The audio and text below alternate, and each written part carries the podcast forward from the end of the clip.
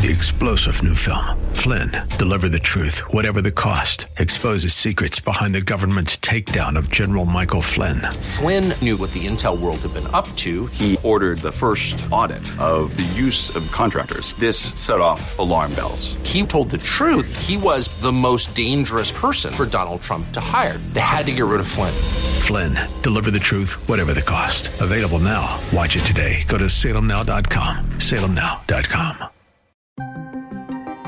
Some answers on the Texas synagogue hostage situation. Malik Faisal Akram was killed after the four hostages at Congregation Beth Israel got out okay. A winter storm slams the East Coast. We have more than 1,600 NCDOT employees and contractor resources are out working around the clock to clear our roads across the state. An underwater volcano rocks the Pacific.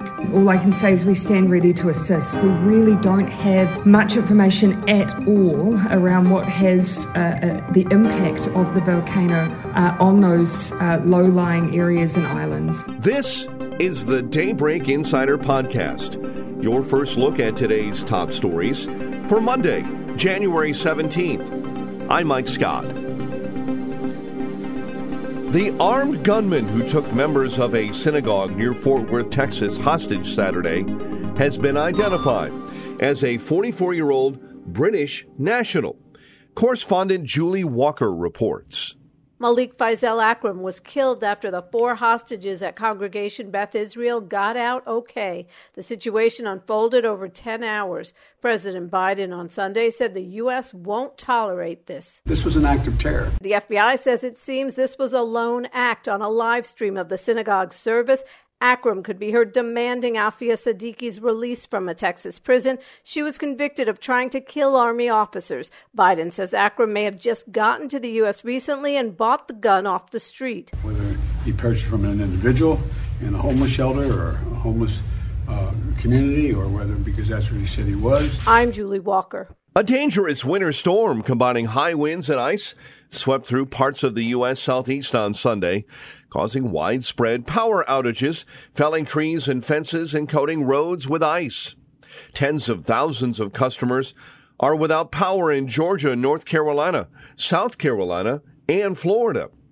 At a news conference, North Carolina Transportation Secretary Eric Boyette says while COVID has affected staffing levels, they're getting roads cleared and opened as soon as possible. We have more than 1,600 NCDOT employees and contractor resources are out working around the clock to clear our roads across the state. We are utilizing over 1,700 trucks and graders. We are also ready with chainsaws and heavy equipment to cut and shove any downed trees. The tsunami threat around the Pacific from a huge undersea volcanic eruption receded over the weekend, but the massive ash cloud covering the tiny island nation of Tonga prevented surveillance flights from New Zealand. New Zealand Prime Minister Jacinda Ardern says that while the New Zealand government and military is ready to help, communication issues have made it difficult to assess the tsunami's impact. All I can say is we stand ready to assist. We really don't have much information at all around what has uh, uh, the impact of the volcano uh, on those uh, low lying areas and islands. And I think that's one of the reasons that for Tonga and certainly the support that we're looking to provide is around that reconnaissance flight to be able to establish the impact um, on uh, the, a wider area. Grant Alexander is a resident of New Zealand, says it was a miracle that nobody was killed as there was no tsunami warning. They had no idea that this was happening, and they popped their heads out of the out of their boat to see a red catamaran going over the top of my boat. Yeah, literally fr- took the flybridge clean off it as it went over the top. So that is a force of nature that is incredible.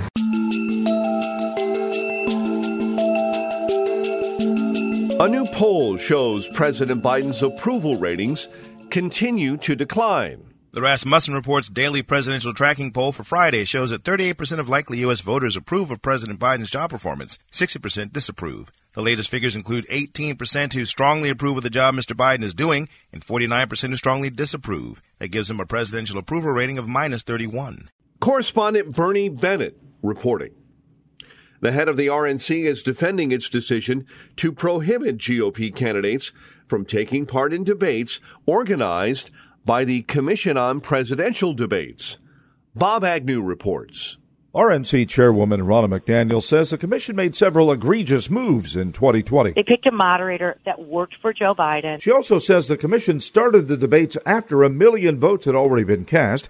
Despite a request from the RNC, those debates start before early voting began. And then I think the third is they had members of their commission that were vocally disparaging the Republican candidate and allowed to stay in their role. RNC Chairwoman Ronna McDaniel was interviewed by the Salem Radio Network. Bob Agnew reporting.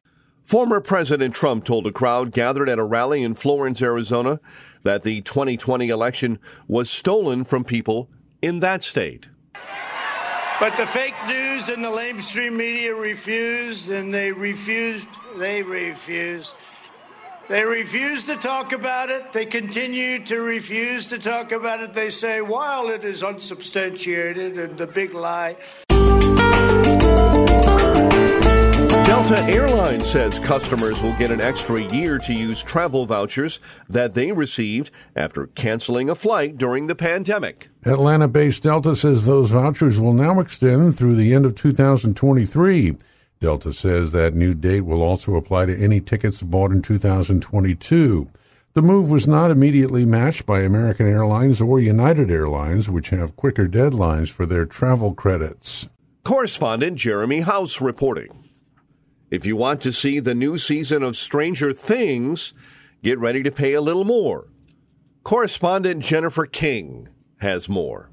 Fans of Cobra Kai or The Witcher should get ready for higher prices. Effective Friday, Netflix is raising its rates by $1 to $2 a month in the US and Canada, depending on the plan, less than a year and a half since its last price increase. The standard package that most people take will increase by $1.50 to $15.50 per month, or $16.50 in Canada. The company got a lot of new customers during the early part of the pandemic, with more than 213 million subscribers around the globe. But it's facing saturation in the US and Canada and competition from other streaming services like Disney Plus and HBO Max. Netflix is investing in video games as it looks for growth beyond movies and TV. I'm Jennifer King. Americans pulled their purse strings tight last month. Retail sales dropped like a rock. Sales tumbled almost 2% from November, with consumers facing shortages of goods, rising prices, and the spread of the Omicron coronavirus variant. Spending declines were pretty much across the board. Department store sales dropped 7%. Restaurant sales slipped 8 tenths of 1%, and online sales plunged 8.7% compared with the previous month, according to the Commerce Department. Rich Thomason reporting. The six year legal battle over pop superstar Prince's estate has ended. That means the process of distributing the artist's wealth could begin next month. The value of the estate's been pegged at $156.4 million, a figure the artist's heirs have also accepted. The valuation dwarfs Comerica Bank's earlier 82.3 million appraisal. The Internal Revenue Service in 2020 had valued the estate at 163.2 million. Prince, who died of a fentanyl overdose in 2016, did not leave a will. Rhonda Rockster reporting. And finally, there's a little controversy following an unusual heart operation we reported on last week. A hospital in Maryland is defending its decision to transplant a pig's heart into a dying human being. Following reports, the patient had a criminal record. David Bennett is still recovering from the transplant, a medical first and a step in the quest to one day ease shortages of human organs. But the Washington Post reports Bennett served time in prison for a stabbing 34 years ago. The hospital says doctors are obligated to provide the very best possible care for every patient, regardless of their background. Jason Walker reporting. Subscribe to the Daybreak Insider podcast at Apple or Google Podcast, Spotify, or SalemPodcastNetwork.com. Get our companion Daybreak Insider newsletter each morning at DaybreakInsider.com. Ongoing coverage of breaking news and commentary at SRNNews.com and TownHall.com. Thanks for starting your day with us. I'm Mike Scott.